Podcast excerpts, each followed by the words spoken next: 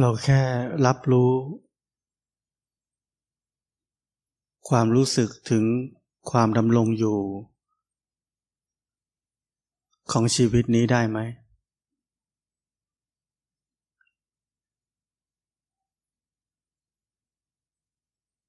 ของกายและใจนี้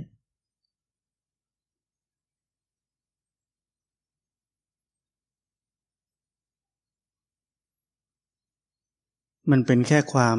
ดำรงอยู่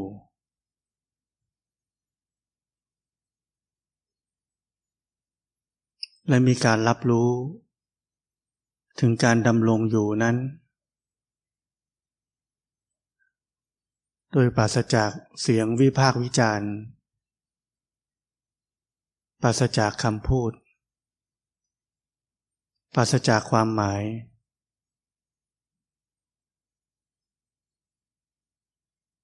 เป็นความตื่นรู้อย่างสมบูรณ์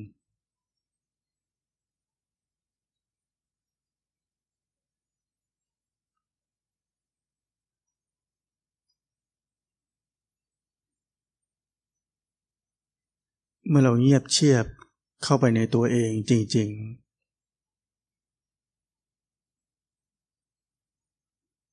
ความรับรู้ หรือความตื่นรู้ ในความดำรงอยู่นี้ จะชัดเจนขึ้นมา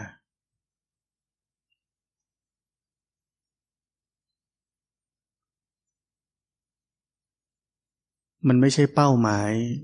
ที่เราต้องทำเพื่อให้รู้ถึง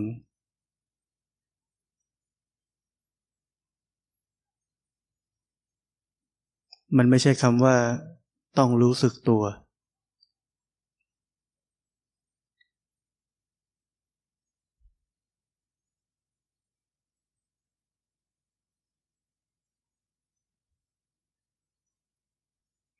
เราเพียงแค่ต้องกลับเข้าไปในตัวเอง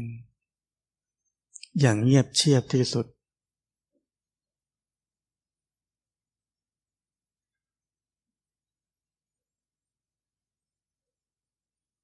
เมื่อเราแค่กลับเข้าไปในตัวเอง อย่างเงียบเชียบที่สุด จะไม่มีการแสวงหาใด ๆ ทั้งสิ้น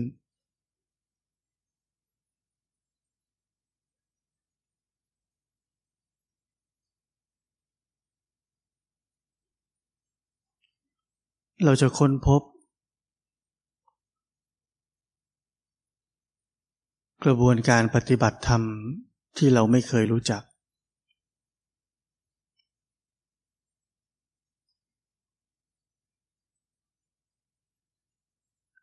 ที่ไม่ใช่เราเป็นคนปฏิบัติธรรม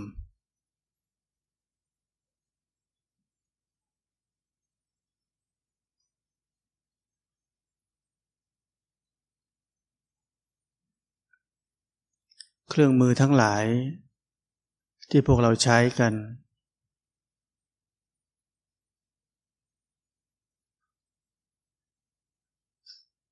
อุบายทั้งหลายที่เราเคยเรียนรู้มา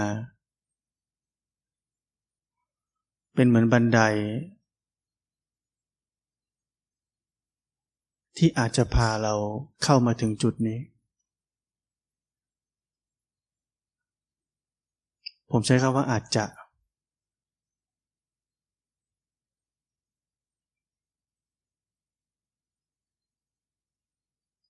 เพราะถ้าเราไม่มีสัมมาทิฏฐิ เราจะเข้าไม่ถึงที่นี่ เราจะย้ายไปอยู่ในเขาวงกฏแทน ด้วยบันไดเหล่านั้น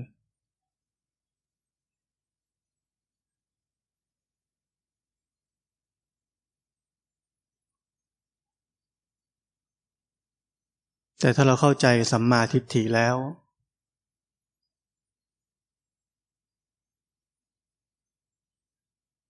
บันไดเหล่านั้นจะเกิดขึ้น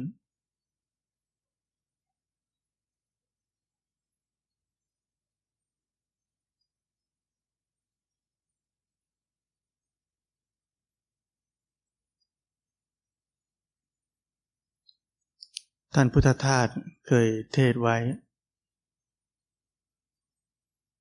ท่านบอกว่าในการปฏิบัติธรรมนั้น ถ้าไม่มีปัญญาที่เรียกว่าสัมมาทิฏฐิมาก่อนแล้ว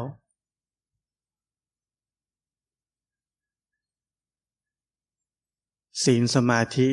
ที่เรามุ่งปฏิบัติกันนั้นก็จะเข้าลกเข้าพงหมด คือผิดหมด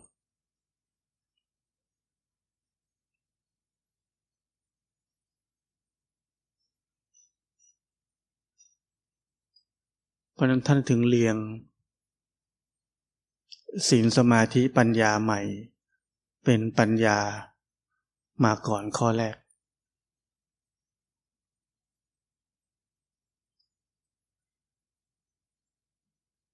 มันดูประหลาดไหม ที่ท่านทำแบบนั้น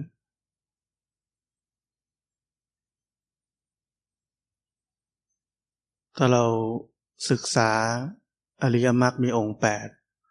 เราจะรู้ว่าข้อแรกคือสัมมาทิฏฐิ ข้อแรกนี้ อยู่ในหมวดของปัญญา ต้องมีก่อน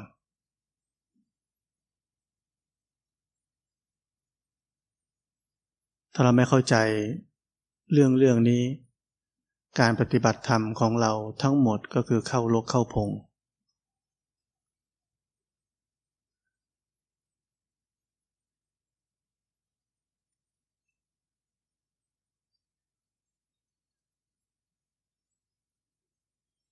บางคนสงสัยว่า เอ๊ถ้าไม่มีเราแบบนี้ ก็ไม่ต้องนั่งสมาธิเดินจงกรมไม่ต้องตื่นเช้า ไม่ต้องมีวินัยไหม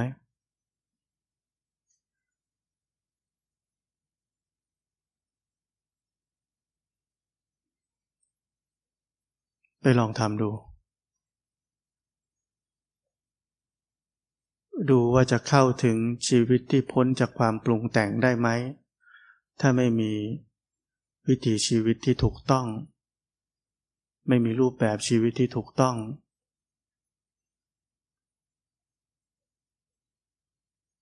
จะมีชีวิตที่เงียบเชียบได้ไหม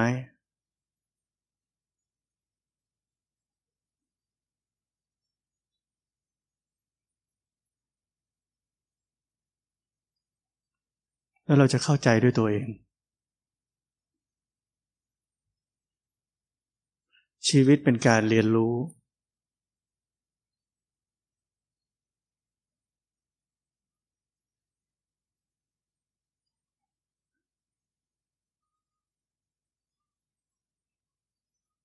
เพียงแค่เราเข้าใจ ความหมายของชีวิตที่แท้จริง เราจะเริ่มดำเนินชีวิต ใช้ชีวิตอย่างถูกต้อง เราจะเริ่มเข้าใจ ว่าชีวิตที่แท้จริงนั้นต้องการสิ่งแวดล้อมที่วิเวกสันโดษ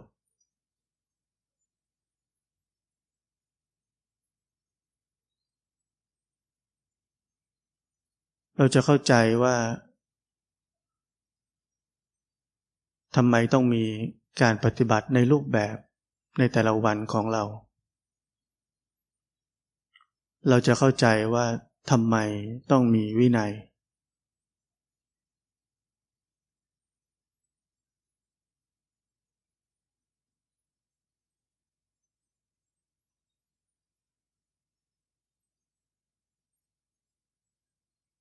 มันไม่ใช่การทำสิ่งเหล่านั้น ด้วยความเชื่อว่าสิ่งเหล่านี้ดี และจะพาเราบรรลุมรรคผลนิพพาน มันต้องเป็นความเข้าใจของเราเอง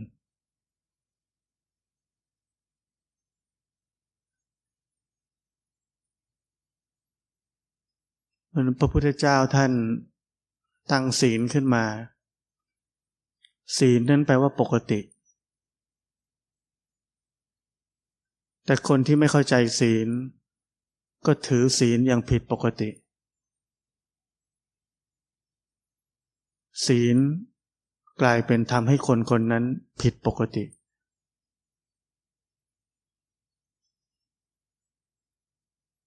ทั้งที่ศีลนั้นเป็นตัวช่วย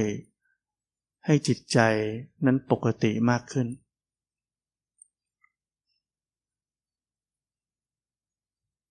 จะเห็นว่าทุกอย่าง ทุกคำสอนที่เราได้รับมา ต้องอาศัยปัญญามาก ที่จะรู้ว่า ท่านสอนอะไร เป้าหมายที่ท่านสอนนั้นคืออะไร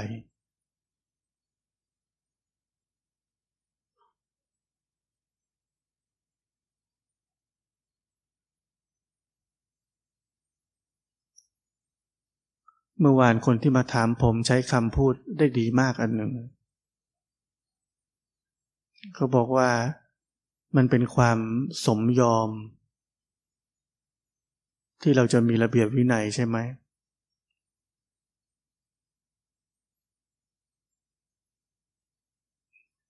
คำตอบคือใช่ เพราะเราเข้าใจมัน มันเลยไม่ใช่เป็นเรื่องที่เราต้องพยายาม ต้องฝืน เรารู้ว่ามันเอื้อประโยชน์ให้กับการเข้าถึงความพ้นจากความปรุงแต่งได้ยังไง เรารู้ว่ามันขัดเกลาความเป็นเรา ความเคยชินเก่าๆ ได้ยังไง เราเข้าใจสิ่งที่เรากำลังทำอยู่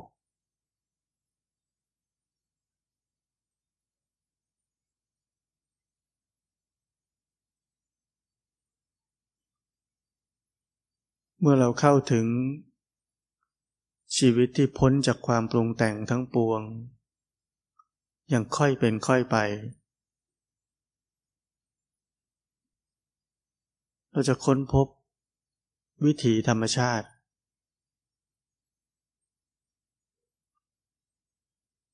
วิถีธรรมชาติ ที่จะลังสรรค์รูปแบบของชีวิตนี้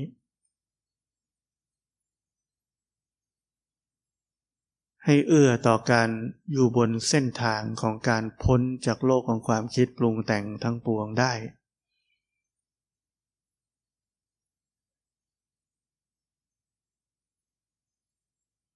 มันจะค่อยๆบอกเรา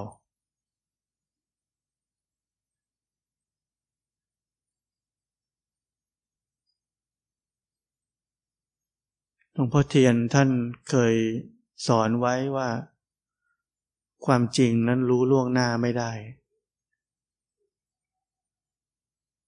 สังเกตไหมพวกเรารู้ความจริงล่วงหน้าตลอดเวลา ถ้าทำงี้จะได้งั้นทำงั้นจะได้งี้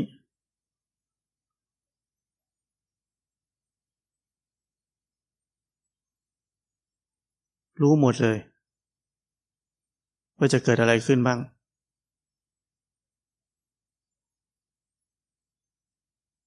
เราใช้แต่ความคิด เพราะอะไรมันคือโครงสร้างของความเป็นเรา เราชอบอยู่ในอนาคต เราชอบความเป็นเหตุเป็นผล เราชอบจะรู้ล่วงหน้าว่าถ้าเราทำอย่างนี้ เดี๋ยวเราจะได้อย่างนั้น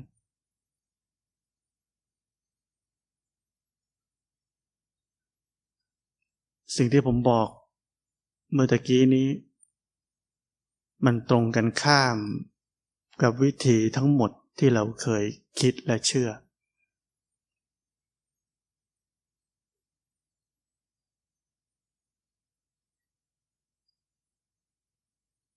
มันเป็นวิถี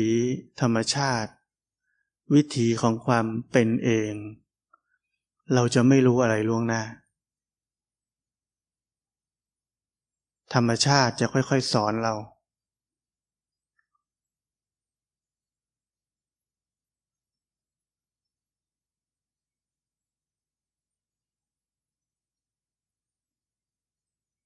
แล้วถ้าเราเพียงแค่ดำเนินไปกับ แต่ละปัจจุบันขณะตามธรรมชาตินั้น ๆ เราจะกลายเป็นหนึ่งเดียวกับธรรมชาติ เราจะไม่แปลกแยกจากธรรมชาติด้วยความคิดของเราเอง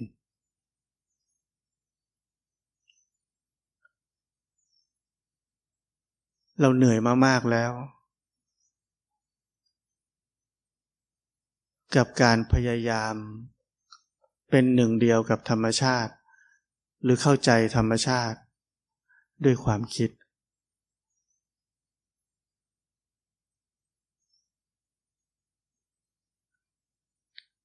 ไหลลื่นไปกับมัน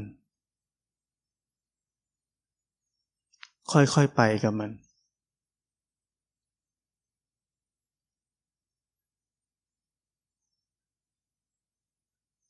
ทิ้งทุกความรู้ ทุกทฤษฎีทั้งหมดที่เราเคยรู้มา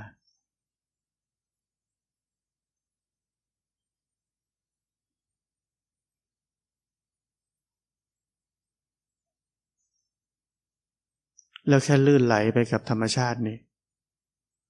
ธรรมชาติของความดำรงอยู่ ที่พ้นจากความปรุงแต่งทั้งปวง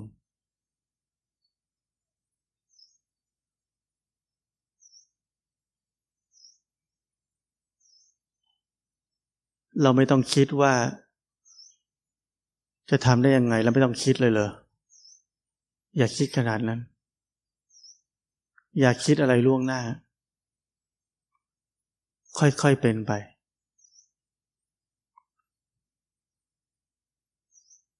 ธรรมชาติ จะค่อยๆบอกเราเอง จะค่อยๆทำให้เกิดความเข้าใจ ว่าเราจะมีชีวิตอยู่ได้ยังไง มันเป็นเรื่องที่สอนกันไม่ได้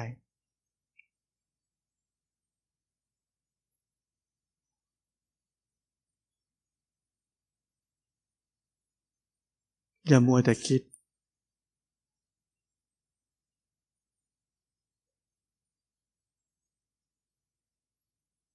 ให้เวลากับวิถีชีวิตที่ดูไร้ค่าที่ผมบอกนี้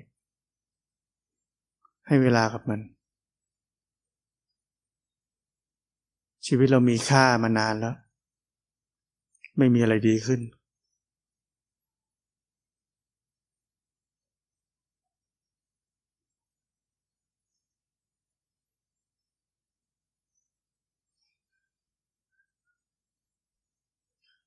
ชีวิตของเราทุกคนถูกกลืนกินไปด้วยความเป็นเรามายาวนาน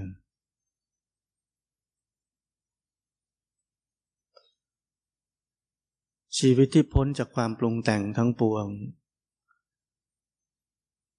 ไม่ใช่เรื่องยาก เหมือนเราแค่นั่งตอนนี้ เรารู้จักแล้ว เราออกไปจากห้องนี้ มีไหม ไปสังเกตดู มี แต่มันน้อยเหลือเกิน แต่มี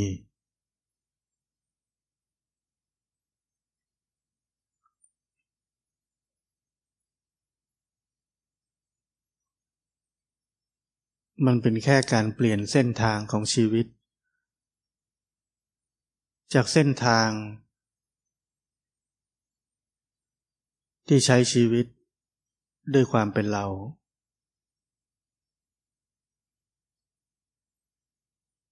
เปลี่ยนเป็นเส้นทาง ที่ใช้ชีวิตที่พ้นจากความปรุงแต่งทั้งปวง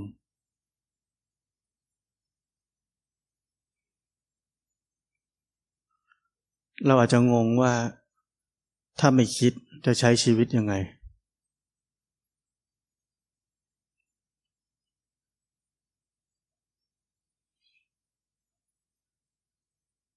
เราเคยขับรถแล้วมีคนตัดหน้าไหม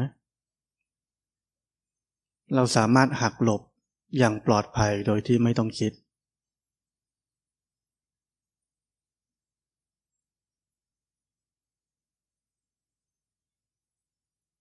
นั่นจะเรียก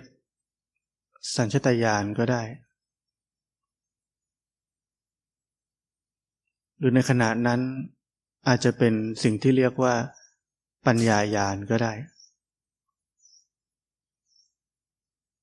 แล้วแต่ความบริสุทธิ์ของจิตใจของคนคนนั้นในตอนนั้น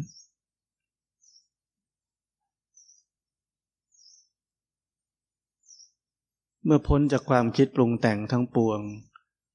ชีวิตจะกลายเป็นการดำเนินชีวิตด้วยความอย่างรู้ ไม่ใช่ด้วยความคิด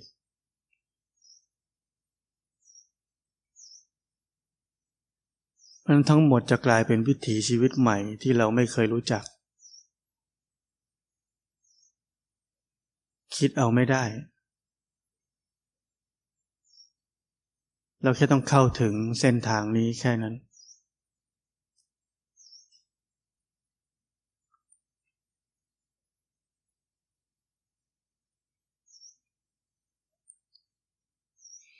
ผมเคยเจอท่านเขมานันทะ ผมถามท่านเกี่ยวกับเรื่องความคิด ท่านตอบสิ่งที่ผมงงมากในตอนนั้น ท่านบอกว่า ท่านเขียนหนังสือโดยไม่ต้องใช้ความคิด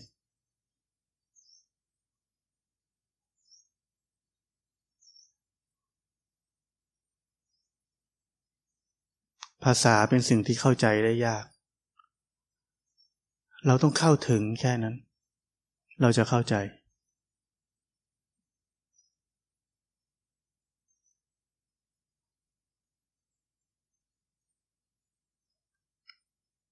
ศาสนาพุทธเราอาศัยปัญญาอย่างยิ่ง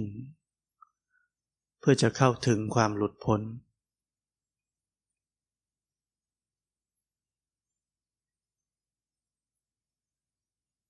เราต้องเข้าใจ